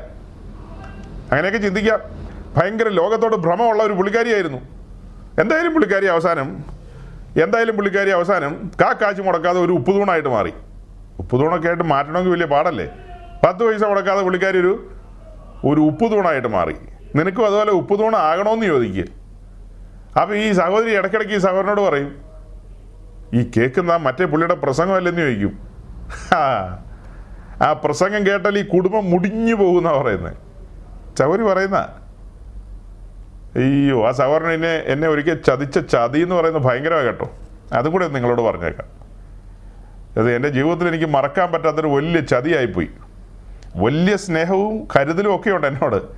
ഈ പ്രസംഗമൊക്കെ കേട്ടതിന്റെ ഒരു സന്തോഷം തന്നെ മതിക്കുന്നുണ്ട്. ഉള്ളം ഇങ്ങനെ തിരത്തള്ളുകയാണ്. ആ ക്രൂശിന്റെ വചനങ്ങൾ കേട്ടപ്പോൾ ആ യാഗപീഠമൊക്കെ വെളിപ്പെട്ട് വെളിപ്പെട്ട് വന്നപ്പോൾ അന്തരംഗം തുടിച്ചു. സജി പാസ്റ്റർ എന്റെ വീട്ടിലൊന്ന് കൊണ്ടുപോകണം. അപ്പോൾ എനിക്കങ്ങനെ സാവകാശം കിട്ടിയില്ല. ആ പരിസരത്തൂടെ ഒരു യാത്ര ഇങ്ങനെ പോകുന്നതുകൊണ്ട് അത് മനസ്സിലാക്കിക്കൊണ്ട് പുള്ളി പറഞ്ഞു പാസ്റ്റേ ഒന്ന് ഇറങ്ങണം. അങ്ങനെ ഞാൻ പറഞ്ഞതുപോലെ അവിടെ ഒന്ന് ഇറങ്ങാമെന്ന് വെച്ചു. അപ്പം ഞാൻ മുന്നമേ പറഞ്ഞിരുന്നു ജസ്റ്റ് ബ്ലാക്ക് കോഫി വേറെ ഒരു കേസും പിടിക്കരുത്. യാതൊന്നും പിടിക്കരുത്. ഞാൻ പറയണ അനുസരിക്കണം. ഒരു കട്ടൻ കാപ്പി കുടിച്ച് ഞാനങ്ങ് പിരിയും. അതല്ലാതെ അതിനകത്ത് വേറെ എന്തെങ്കിലും ഒഴിക്കാനോ പിടിക്കാനോ നിൽക്കരുതെന്ന് പറഞ്ഞു. ഞാൻ അവിടെ ചെന്നപ്പോൾ ഒരു മൂന്ന് ന്യൂ ജനറേഷൻ കുടുംബം കൂടെ ഉണ്ട് അഡീഷണൽ ആയിട്ട്. തിരക്കേടില്ല. അപ്പോൾ നമുക്ക് രണ്ട് വർത്തമാനമൊക്കെ പറയാമല്ലോ ഈ മനുഷ്യരോട്. എന്നൊക്കെ ഞാൻ വിചാരിച്ചാ ചെന്നത്. പക്ഷേ എന്റെ വായടപ്പിച്ച് കളഞ്ഞു. പന്ത്രണ്ട് കൂട്ടം കറി ഞാൻ എണ്ണി നോക്കിയായിരുന്നു. ഞാൻ അന്നേരം തന്നെ പറഞ്ഞു അവരോട് പന്ത്രണ്ട് കൂട്ടം കറിയും അഡീഷണൽ പല കാര്യങ്ങളും തയ്യാറാക്കിക്കൊണ്ട് ഇതിങ്ങനെ പിന്നെ മിണ്ടാൻ പറ്റുമോ എനിക്ക്? ഇതെല്ലാം ഇങ്ങനെ കഴിച്ചുകൊണ്ടിരിക്കുക എന്നെ കൊണ്ട് എന്തിനാ അതൊക്കെ കഴിപ്പിച്ചെന്ന് ചോദിച്ചു ഞാൻ ആ സഹോദരനോട്. ആ സഹോദരി വചനത്തെ അശേഷം ബഹുമാനിക്കുന്നില്ല ഗൗനിക്കുന്നില്ല. ഈ ഈ അധർമ്മികളുടെ വഞ്ചനയിൽ കുടുങ്ങിക്കിടക്കുന്ന അവസ്ഥയിൽ ഇത്തരം കാര്യങ്ങളൊക്കെ കണ്ട് രസിച്ച് ലോത്തിന്റെ ഭാര്യയോട് ചങ്ങാത്തം കൂടുന്ന പ്രിയപ്പെട്ടവൾ പന്ത്രണ്ട് കൂട്ടം കറിയുമായിട്ട് എന്നെ സൽക്കരിക്കുക എന്ന് പറയുമ്പോൾ എനിക്കത് എനിക്കത് ഒരു കാലത്തും ദഹിക്കില്ല സ്നേഹിതയെന്ന് പറഞ്ഞു. നീ എന്നോട് കാണിച്ച മഹാക്രൂരതയായിപ്പോയി അത്. ഇങ്ങനെയല്ലായിരുന്നു നീ ചെയ്യേണ്ടത്. നിന്നോട് ഞാൻ പറഞ്ഞ നീ അനുസരിക്കുകയായിരുന്നെങ്കിൽ ആ കട്ടൻ കാപ്പിയും കുടിച്ചുകൊണ്ട് ഈ വന്നിരിക്കുന്ന മനുഷ്യരോട് എനിക്ക് അത്യാവശ്യം കാര്യങ്ങൾ പറയാൻ പറ്റുമായിരുന്നു. മതിൽ പൊളിച്ചാൽ പാമ്പ് കടിക്കൂ എന്നൊക്കെ പറയാമായിരുന്നു. പൊളിഞ്ഞു കിടക്കുന്ന മതിലുകൾ പണിയേണ്ടതിന്റെ അനിവാര്യതയും വാതിലുകളുടെ അറ്റകുറ്റം തീർക്കേണ്ടതിന്റെ കാര്യവും ഒക്കെ പറഞ്ഞു കൊടുക്കാമായിരുന്നു. ഓരോ വാതിലും അടച്ചുറപ്പുള്ളതായിരിക്കണം. അപ്പോൾ തന്നെ ആട്ടിൻ വാതിൽ തുറന്നു കിടക്കുകയാണ്. അതിന് അടച്ചുറപ്പില്ല. കാരണം സുവിശേഷം എപ്പോഴും പറയാൻ നാം തയ്യാറായിരിക്കണം. രക്ഷയുടെ വാതിൽ അത് തുറന്നു കിടക്കുകയല്ലേ? വിശുദ്ധന്മാരുടെ അടുക്കിലേക്ക് ഒരു മനുഷ്യൻ വന്നാൽ ഈ സത്യവിശ്വാസത്തിന് വെളിയിലുള്ള ആര് കടന്നു വന്നാലും അത്തരക്കാർക്ക് വേണ്ടി വാതിൽ എപ്പോഴും തുറന്നു കിടക്കുകയാണ്. നമ്മൾ ഒരിക്കലും ഉപേക്ഷ പറയില്ലല്ലോ. നാളെ ആകട്ടെ ഇപ്പൊ സമയമില്ല അങ്ങനെയൊന്നും ഇല്ല. ട്വന്റി ഫോർ ഇന്റു സെവൻ ഈ വാതിൽ തുറന്നു കിടക്കുകയാണ് രക്ഷയുടെ വാതിൽ. നമ്മോട് ആരെടുത്താലും അവർ വാതിൽ കണ്ടെത്തിയിരിക്കും. വാതിൽ തുറന്നു കിടക്കുകയാണ് നീ തുറന്നു കിടക്കുന്ന വാതിലിലൂടെ അവർ രക്ഷകനെ കണ്ടെത്തും. വിശുദ്ധന്മാർ എപ്പോഴും അവൈലബിൾ ആണ്. നമ്മളെന്ന് പറഞ്ഞ ആരാ? മൊബൈൽ ടെമ്പിൾസ് അല്ലേ? Mobile temples. നമ്മുടെ ഒരു പഴയ പഠനം ഓർത്തേ? ഇടയ്ക്കിടയ്ക്ക് ഞാൻ പഴയത് ഓർമ്മിപ്പിക്കും കേട്ടോ. നമ്മുടെ പഴയ പഠനം ഏതാ? സമാഗമന കൂടാരത്തിന് മുൻപിലുള്ള യാഗപീഠം. പിന്നത്തെ ലെരിശിലേം ദേവാലയത്തിന് മുൻപിലുള്ള താമ്ര യാഗപീഠം. രണ്ട് യാഗപീഠങ്ങൾ. സമാഗമന കൂടാരത്തിന് മുൻപിലുള്ള യാഗപീഠം സഞ്ചരിക്കുന്ന യാഗപീഠമാണ്. അവർ പാളയം അടിച്ച് പാളയം അടിച്ച് പോകുമ്പോൾ യാഗപീഠവും അവരെ ചുമ്മിക്കൊണ്ട് പോകും. പിന്നത്തേതിൽ ഗരിശിലേം ദേവാലയത്തിന് മുമ്പിലുള്ള യാഗപീഠം അത് പെർമനന്റ് ആയിട്ടിരിക്കുകയാണ്. ഈ രണ്ട് യാഗപീഠം കഴിഞ്ഞ് മൂന്നാമതൊരു യാഗപീഠം കാണുകയാണ്. കാൽവറിയിലെ ക്രൂശ്. കാൽവറിയിലെ ക്രൂശ് എന്ന് പറയുന്ന യാഗപീഠം. ആ യാഗപീഠം അതിനുശേഷം നമ്മൾ കാണുന്നത് കാൽവറിയിലെ ക്രൂശ്. അത് ജനറൽ ആയിട്ട് അങ്ങ് പറയാണ്. അതിനുശേഷം നാം കണ്ടെത്തുന്ന ഒരു കാര്യം എന്താ പിന്നീട് യാഗപീഠത്തെക്കുറിച്ചുള്ള പഠനം. ആ യാഗപീഠം ഇന്ന് നമ്മിലാണ് വസിക്കുന്നത്. നാമാണ് ദൈവത്തിന്റെ ആലയം. പണ്ട് വീണ്ടെടുപ്പിനോടുള്ള ബന്ധത്തിൽ ഒരു വ്യക്തി സമാഗമന കൂടാരത്തിന് മുൻപിൽ വരണമായിരുന്നു അവന്റെ വീണ്ടെടുപ്പ് പൂർത്തീകരിക്കാൻ. പിന്നത്തത്തിൽ എരിശിലേം ദൈവാലയത്തിന് മുൻപിൽ വരണമായിരുന്നു വീണ്ടെടുപ്പിന്. പിന്നീട് നമ്മൾ എന്താ പറയുന്നത്? പിന്നീടുള്ള വീണ്ടെടുപ്പ് എന്ന് പറയുന്നത് ദൈവസഭ മുഖാന്തരമാണ്. ആ സഭ എന്ന് പറയുന്നത് ഞാനും നിങ്ങളുമാണ്. നാം ആകുന്ന ആ ആലയം നാം ആകുന്ന കൂടാരം അതിൽ യാഗപീഠമുണ്ട്. നമ്മൾ പറഞ്ഞിട്ടുള്ള കാര്യം ഓർത്തേ? ഈ ബാങ്കുകളുടെ എ ടി എം കൗണ്ടറുകൾ സഞ്ചരിക്കുന്ന കൗണ്ടറുകളുണ്ട് വാഹനത്തിൽ ഈ കൗണ്ടറുകൾ ഇങ്ങനെ വരും. ധാരാളം ആളുകൾ കൂടുന്നിടത്തേക്ക് ഈ വാഹനം വന്ന് നിൽക്കും. പൈസ ആവശ്യമുള്ളവർ പോയി എടുക്കുക പോവുക. അതാണ് അതിന്റെ രീതി. അതുപോലെ തന്നെ രക്ഷ ആവശ്യമുള്ള വ്യക്തികളുടെ അടുക്കിലേക്ക് സ്വർഗത്തിലെ ദൈവം നമ്മെ അയക്കും. Mobile temples. അതിൽ യാഗപീഠമുണ്ട്. ക്രൂശിക്കപ്പെട്ടവനായി ക്രിസ്തുവിനെ നാമ വഹിക്കുകയാണ്. വാതിൽ തുറന്നു കിടക്കുകയാണ് ആർക്കും ഈ വാതിലിലൂടെ രക്ഷയിലേക്ക് പ്രവേശിക്കാം. ആർക്കും വീണ്ടെടുപ്പിനോടുള്ള ബന്ധത്തിൽ യാഗപീഠം തയ്യാറാണെന്നേ. നാം യാഗവീഠ ചുമന്നുകൊണ്ട് നിൽക്കുകയല്ലേ? Mobile temples. അതിൽ യാഗപീഠം നാം ചുമന്നുകൊണ്ടിരിക്കുകയാണ്. യാഗപീഠം വഹിക്കുന്നവരാണെന്ന് നമ്മോട് അടുക്കുന്നവർക്ക് രക്ഷയുണ്ട്. അതല്ലേ? സഭ മുഖാന്തരമല്ലേ രക്ഷ? അതിന്റെ ചുരുക്കെഴുത്താ പറഞ്ഞത്. ഇന്ന് ഒരു പാപിയായ മനുഷ്യൻ ദൈവത്തിന്റെ ആലയത്തോടടുക്കുമ്പോൾ ഇതിന്റെയൊക്കെ ഗൗരവം ഓർത്താൽ നടുങ്ങിപ്പോവും ഇതിന്റെ ഗൗരവം സാധാരണ മനുഷ്യന് മനസ്സിലാവുമോ സാധാരണക്കാരെന്താ ചിന്തിക്കുന്നത്? അവർ പുതുപ്പള്ളി പള്ളി കാണുമ്പോൾ ഈ ജോമിയായിക്ക് സ്തുതിയായിരിക്കട്ടെ എന്ന് പറഞ്ഞ് വരച്ചിട്ട് പോകും അവിടെ ആരെന്നാ ഇരുന്നിട്ടാ? അവിടെ ഒരു ദൈവം ഇരിപ്പില്ല. ജീവനുള്ള ദൈവം വസിക്കുന്ന മന്ദിരം ഇതാണെന്ന് ഇതാണ് മന്ദിരം. ഇതാണ് ദൈവത്തിന്റെ മന്ദിരം. ഈ മന്ദിരത്തിലാണ് ദൈവം വസിക്കുന്നത്. അപ്പോൾ മനസ്സിലാക്കട്ടെ എന്താ? ഈ മന്ദിരം വഴി ഈ ആലയം വഴി ഇതിലെ യാഗപീഠം വഴി വീണ്ടെടുപ്പുണ്ട്. അപ്പം നമ്മൾ അവൈലബിൾ ആയിരിക്കണം. അങ്ങനെയല്ലേ? അങ്ങനെയല്ലേ വിഷയത്തോടുള്ള ബന്ധത്തിൽ നമ്മൾ പറഞ്ഞു കൊണ്ടുവരുന്നത്? അങ്ങനെയാണ് ഈ വിഷയത്തോടുള്ള ബന്ധത്തിൽ പറഞ്ഞു കൊണ്ടുവരുന്നത്. ഈ വാക്യം വായിച്ച് ഒത്തിരി പുറത്തേക്ക് പോയി നമ്മൾ. പുറത്തേക്ക് പോയിട്ട് വീണ്ടും മടങ്ങി വരികയാണ്. അവിടെ മഹാപുരോഹിതന്മാരുടെ കാര്യവും പുരോഹിതന്മാരുടെ കാര്യമൊക്കെ പറഞ്ഞു പറഞ്ഞാണ് നമ്മൾ പുറത്തേക്ക് പോയത്. മടങ്ങി വന്നു കഴിയുമ്പോൾ സഹോദരങ്ങളെ ആ വാക്യത്തിൽ കണ്ടത് യോയോദായുടെ പുത്രന്മാരിൽ മഹാപുരോഹിതനായ എലിയാഷീബിന്റെ മകൻ ഹോരനായ സൻബലത്തിന്റെ മരുമകനായിരുന്നു. അതുകൊണ്ട് അതുകൊണ്ട് ഞാൻ അവനെ എന്റെ അടുക്കൽ നിന്ന് ഓടിച്ചു കളഞ്ഞു. മഹാപുരോഹിതന്റെ മകനും സൻബലത്തിന്റെ മരുമകനുമായ ഈ വിദ്വാനെ നെഹമ്യാവ് എന്ത് ചെയ്തു? ഓടിച്ചു കളഞ്ഞെന്ന്. ഇന്ന് ഏതെങ്കിലും ഉപദേശിച്ച് അങ്ങനെ ഓടിക്കുവോ? അത് പറഞ്ഞപ്പോഴാ കേട്ടോ ഞാൻ പുല്ലൂക്കാരുടെ കൂട്ടത്തിലൊക്കെ പോയത്. ഈ സൻബല്ലത്തൊക്കെ ഇതിനകത്ത് കയറി കൂടിയ കാര്യം കണ്ടപ്പോഴാണ് ഈ പെന്തിക്കോസിലെ നേതാക്കന്മാരുടെ സ്വന്തക്കാരും ബന്ധുക്കളുമായ സൻബല്ലത്തുകളും ധോബിയാവുമാരും ഗുണപ്പെടാത്തത് നിങ്ങളേ? ഗുണപ്പെടാത്ത ആളുകൾ അവരൊക്കെയാണ് അടുത്ത ഒരു തലമുറയെ ശുശ്രൂഷയിൽ വാർത്തെടുക്കേണ്ട ഉത്തരവാദിത്വം വഹിക്കുന്ന സെമിനാരികളിൽ പഠിപ്പിക്കാനൊക്കെ വരുന്നത്. അല്ലെങ്കിൽ അതിന്റെ മേൽനോട്ടത്തിന് വരുന്നത്. പല കാര്യങ്ങളുണ്ടല്ലോ. മേൽനോട്ടത്തിനും പഠിപ്പിക്കലിനും ഒക്കെ ആയിട്ട് ഇത്തരക്കാരാണ് വരുന്നത്. എന്നെ പഠിപ്പിച്ചതിലൊരു ഒരു ചങ്ങാതി ഉണ്ടായിരുന്നു. ഞാൻ അവരെയൊക്കെ അങ്ങനെ പറയുള്ളൂ. അതേസമയം നല്ല ദേവദാസന്മാരുണ്ട്. ഞാൻ ബഹുമാനത്തോടെ അവരെയൊക്കെ ഓർക്കുള്ളൂ ഈ പുള്ളിക്ക് ദേഹം ദേഹിയുള്ളൂ. ഡോക്ടറേറ്റ് ഉള്ള ആളാ. ദേഹം ദേഹി. ആത്മാവോ? അതില്ല. ബോഡി ആൻഡ് സോളേ ഉള്ളൂ.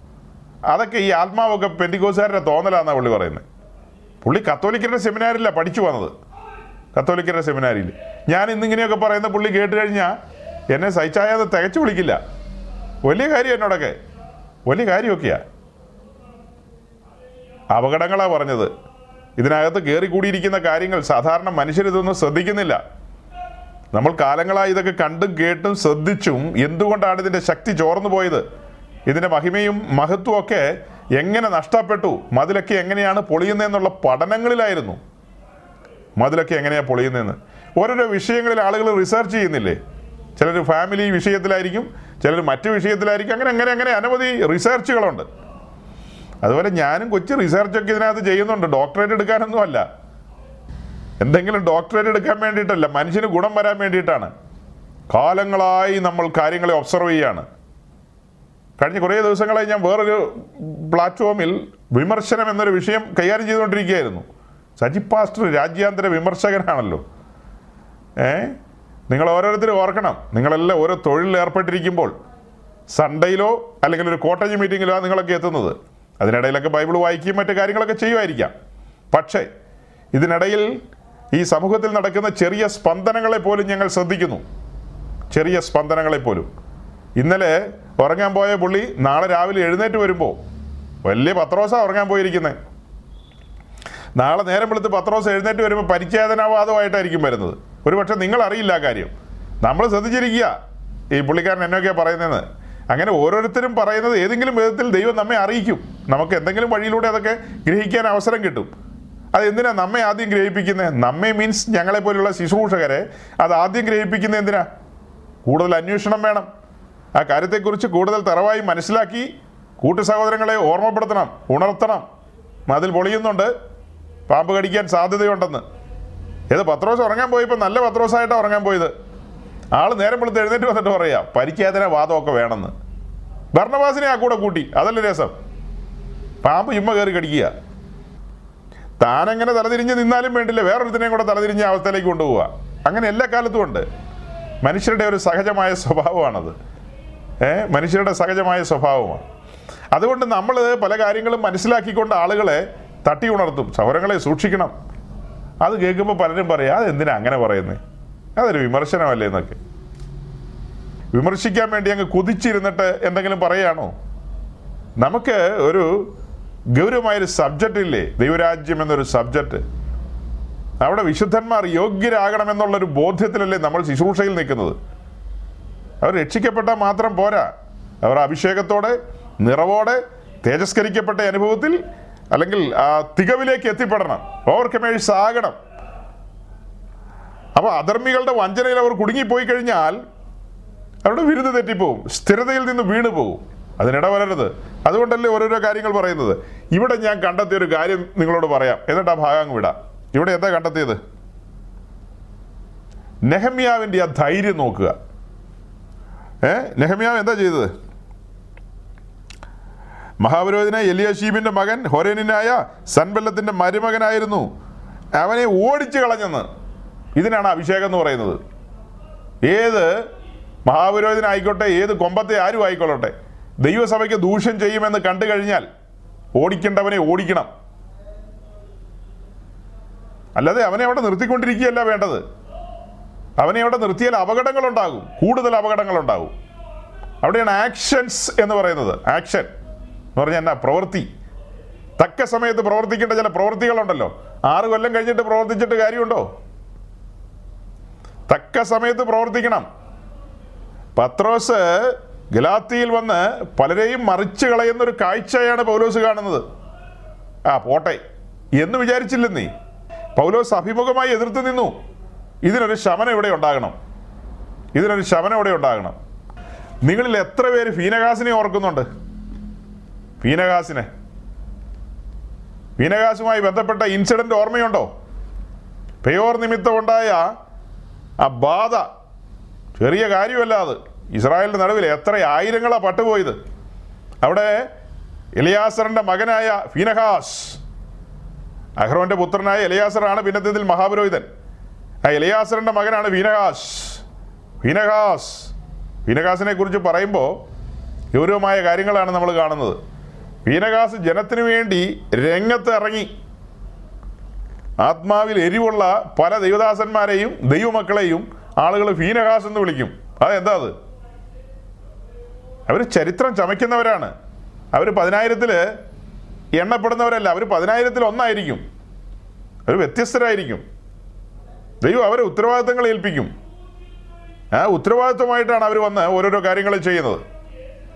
ഫീനഹാസ് കടന്നു വന്ന് ചെയ്ത കാര്യങ്ങൾ നിമിത്തം ഇസ്രായേലിൽ നിന്ന് ബാധയൊഴിഞ്ഞു. അല്ലേ? ഫീനഹാസ് രംഗത്ത് വന്നിട്ട് ചില കാര്യങ്ങളങ്ങ് ചെയ്യുകയാണ്. ആ കാര്യങ്ങളിൽ റിസൾട്ടുകൾ വരികയാണ്. അതുപോലെ ഈ തലമുറയിലും ദൈവം ഫീനകാസുമാരെ നോക്കുകയാണ്. ഞാൻ ഫീനഹാസിന്റെ സ്ഥാനത്ത് നെഹമ്യാവിനെ വെച്ചോട്ടെ ഈ പറയുന്നത്. നെഹമ്യാവ് ഇവനെ ഓടിച്ചു കളഞ്ഞെന്ന്. ഈ പറയപ്പെട്ട പുള്ളി അവൻ യോഗ്യനല്ല. അവൻ കർത്താവിന്റെ വേലയിൽ നിൽക്കാൻ യോഗ്യനല്ല. അത്തരക്കാരെ വെച്ചുകൊണ്ട് സംഘടനയോ സഭയോ സംഭവമോ ഒന്നും മുന്നോട്ട് കൊണ്ടുപോകാൻ പറ്റില്ലെന്നേ. അത് മലിനമായി പോകും ആ കൂട്ടം ദൈവകൃപ നഷ്ടപ്പെടുത്തി കളയാൻ സാധ്യതയുണ്ട്. അതുകൊണ്ട് മുറിക്കേണ്ടത് മുറിക്കണം. ഓടിക്കേണ്ടതിനെ ഓടിക്കണം. ചേർക്കേണ്ടതിനെ ചേർക്കണം. പണിയേണ്ടതിനെ പണിയണം. അതല്ലേ നമ്മൾ ഈ വാതിലും മതിലും ഒക്കെ പറയുന്നത്. മതിൽ പണിയണം വാതിൽ വെക്കണം അതിന്റെ അന്താഴം ഓടാമ്പലും അറ്റകുറ്റങ്ങൾ തീർക്കണം അടച്ചുറപ്പുള്ളതാക്കണം. ദൈവസഭ കെട്ടിയടച്ച തോട്ടം എന്ന നിലയിലേക്ക് എത്തണം. ഇതൊക്കെ ചെറിയ കാര്യങ്ങളല്ല വലിയ കാര്യങ്ങളാണ്. ഈ അടുത്ത സമയത്ത് എന്നെ വല്ലാതെ സ്വാധീനിച്ചിട്ടുള്ള ഒത്തിരി കാര്യങ്ങൾ നെഹമ്യാവിന്റെ പുസ്തകത്തിൽ നിന്നും എസ്രായുടെ പുസ്തകത്തിൽ നിന്നും ഒക്കെ എനിക്ക് ലഭിച്ചിട്ടുണ്ട്. വലിയ സ്വാധീനങ്ങൾ. നമ്മൾ ഒരുമിച്ച് കൂടിയിരുന്ന് ചിന്തിച്ച ഒത്തിരി കാര്യങ്ങളുണ്ട് നെഹമ്യാവിന്റെ പുസ്തകത്തിലെ മറ്റധ്യായങ്ങളിൽ. അതെല്ലാം പഴയ പ്രസംഗമായി പോയി ഇപ്പോൾ പക്ഷെ പഴയ പ്രസംഗമാണെങ്കിലും ഞാൻ ആ താളുകളൊന്ന് മറിച്ച് മറിച്ച് നോക്കുമ്പോൾ ആ പേജുകൾ മറിച്ച് നോക്കുമ്പോൾ ആ പ്രസംഗിച്ചത് ഇന്നെന്ന പോലെ എന്റെ ഓർമ്മയിലേക്ക് വരികയാണ്. വാക്യങ്ങളുടെ ആഴങ്ങളും അർത്ഥങ്ങളും ഒക്കെ സ്പർശിക്കപ്പെടുന്ന കാര്യങ്ങളാണ്. നമ്മളെ തട്ടി ഉണർത്തുന്ന അനവധി കാര്യങ്ങൾ അതിൽ പറഞ്ഞിട്ടുണ്ട്. അതുകൊണ്ട് സൗരങ്ങളെ വല്ലപ്പോഴും വല്ല കാലത്തും ഒക്കെ നിങ്ങൾ ഈ നെഹമ്യാവിന്റെ സീരിയസ് നമ്മൾ പറഞ്ഞ കാര്യങ്ങളൊക്കെ ചുമ്മാ ഇരിക്കുന്ന സമയത്തൊന്ന് വീണ്ടും ഒന്ന് കേട്ട് നോക്കിയാൽ നല്ലതായിരിക്കും. മറവിയുണ്ടല്ലോ നമുക്കൊക്കെ. ഒന്നുകൂടെ ഒന്ന് ഓർത്തിരിക്കുന്നത് നല്ലതാണ്. ഏ? ഒന്നുകൂടെ ഒന്ന് ഓർത്തിരിക്കുന്ന നല്ലതാണ്. അപ്പോൾ ഇന്ന് ഞാനിങ്ങനെ പറഞ്ഞ് അവസാനിപ്പിക്കുകയാണ്. ഈ പറയപ്പെട്ട സമയത്ത് അതായത് സിറുബാബേലിന്റെ നേതൃത്വത്തിൽ മടങ്ങി വന്ന ജനം ദൈവാലയത്തിന്റെ പണിയിലും മതിലിന്റെ പണിയിലും ഏർപ്പെട്ടു. പക്ഷേ തടസ്സങ്ങൾ വന്നു. തടസ്സങ്ങൾ വന്നത് അങ്ങനെ പെൻഡിങ്ങിലായി പോയി അത് പെൻഡിങ്ങിലായി പോയതിന് ശേഷം പ്രവാചകന്മാരാൽ ഉണർത്തപ്പെട്ട അവർ ദൈവാലയം പണതു. പക്ഷെ മതിലിന്റെ കാര്യത്തിൽ തടസ്സം അങ്ങനെ തന്നെ നിന്നു. എന്നാൽ ദൈവം ഒരു നെഹമ്യാവിനെ എഴുന്നേൽപ്പിച്ചു. ആ നെഹമ്യാവിലൂടെ മതിൽ പണതു. നമ്മൾ കഴിഞ്ഞ ആഴ്ച ഈ ആഴ്ചയും കൂടെ കണ്ടത് ചേർത്ത് വെച്ച് പറയുകയാണ്. ആലയവും അതിന് ചുറ്റും മതിലും നിർബന്ധമാണ്. സമാഗമന കൂടാരത്തിലേക്ക് നമ്മൾ നോക്കുമ്പോൾ ആ വിശുദ്ധ സ്ഥലവും അതിപരിശുദ്ധ സ്ഥലവും ഇരിക്കുന്നതിനെയാണ് സമാഗമന കൂടാരം എന്ന് പറയുന്നത്. മൊത്തത്തിൽ അങ്ങനെ പറയുമെങ്കിലും അതാണ് കൂടാരം ശരിക്കും. അതിന് ചുറ്റുമുള്ള മറശീല. ആ കൂടാര മറശീലയുണ്ടല്ലോ. ആ മറശീല ഇല്ലാത്തൊരു സമാഗമന കൂടാരമുണ്ടോ? ഒന്ന് ആലോചിച്ച് നോക്കി സമാഗമന കൂടാരം എന്ന് പറയുമ്പോൾ തന്നെ നമ്മുടെ ഓർമ്മയിലേക്ക് എന്താ വരുന്നത്? അതിന് ചുറ്റുമുള്ള അറുപത് തൂണുകളും തൂണുകളിൽ തൂക്കിയിട്ടിരിക്കുന്ന വെളുത്ത പഞ്ഞുതൂൽ കൊണ്ടുള്ള ആ മറശീലയും. ആ മറശീല ഇല്ലാത്ത സമാഗമന കൂടാരം പൂർത്തിയാകില്ലെന്നേ. അതിൽ ദൈവസാന്നിധ്യം ഇറങ്ങില്ല. ദൈവത്തിന്റെ ആലോചന അവിടെ വെളിപ്പെടില്ല. അതിൽ ഒരു കാര്യം പോലും നമുക്ക് അവഗണിക്കാൻ പറ്റില്ല. അതുകൊണ്ട് പർവതത്തിലെ മാതൃക പ്രകാരം ആയിരിക്കണം കൂടാരം. അതുപോലെ തന്നെയാണെന്നേ. ദാവീദിന് വെളിപ്പെടുത്തി കൊടുത്ത അളവുകളുണ്ട്. ആ അളവുകളാണ് ദാവീദ് ശലോമോന് കൈമാറിയത്. അങ്ങനെ കൈമാറി കിട്ടിയ അളവിലാണ് ശലോമോനും പണത്. അന്ന് ഗുരുത്തക്കേടൊന്നും ശലോമോന്റെ കയ്യിൽ ഇല്ലല്ലോ. അന്ന് ശലോമോൻ കാര്യങ്ങളെല്ലാം അതിന്റെ അളവിലും വ്യവസ്ഥയിലുമാണ് ചെയ്തത്. അങ്ങനെ മോറിയാമലയിൽ ഈ ആലയം പണിത ശലോമോൻ തന്നെ അതിന്റെ ഓപ്പോസിറ്റ്. മോറിയാമലയിൽ ആലയം പണിത ശലോമോൻ അതിനെതിരെയുള്ള മലയിൽ ഫറവോന്റെ പുത്രിക്ക് വേണ്ടി ഒരു ക്ഷേത്രം പണിതയാളാണ്. ചിലപ്പോൾ ഇന്നലെ ദൈവസഭയുടെ പണിയുടെ ഭാഗമായിരുന്ന ആളുകൾ നാളെ വേറെ പല പണിയുടെ ഭാഗമായിട്ട് മാറാൻ സാ- സാധ്യതയുണ്ട്. അങ്ങനെയൊക്കെ സംഭവിക്കാം. അങ്ങനെയൊക്കെ സംഭവിക്കാം. ഇന്ന് മതിൽ പണിതവൻ നാളെ മതിൽ പൊളിക്കുന്നവനായിട്ട് മാറാം. അങ്ങനെയൊക്കെയുള്ള പഠനങ്ങളുണ്ട് ഇതിനകത്തൊക്കെ. അതുകൊണ്ട് സഹോദരങ്ങളെ മതിൽ എപ്പോഴും സൂക്ഷിക്കുക. വിശുദ്ധിയുടെ മതിൽ വേർപാടിന്റെ മതിൽ. ആ കാര്യത്തിൽ നമ്മൾ ഉത്സാഹികളായിരിക്കുക സൂക്ഷ്മതയുള്ളവരായിരിക്കുക. ഈ വചനങ്ങളാൽ ദൈവം നിങ്ങളെ സഹായിക്കട്ടെ അനുഗ്രഹിക്കട്ടെ. ഇതിൽ വിട്ടുപോയ ഭാഗങ്ങളൊക്കെ ഉണ്ട് പല കാര്യങ്ങളും ഉണ്ട്. അതെല്ലാം സ്വർഗത്തിലെ ദൈവം നമുക്ക് അതെല്ലാം ദൈവം അനുവദിച്ചാൽ നമുക്ക് അടുത്ത ആഴ്ച ഒരുമിച്ച് ചേർന്ന് അധ്യാനിക്കാം. താങ്ക്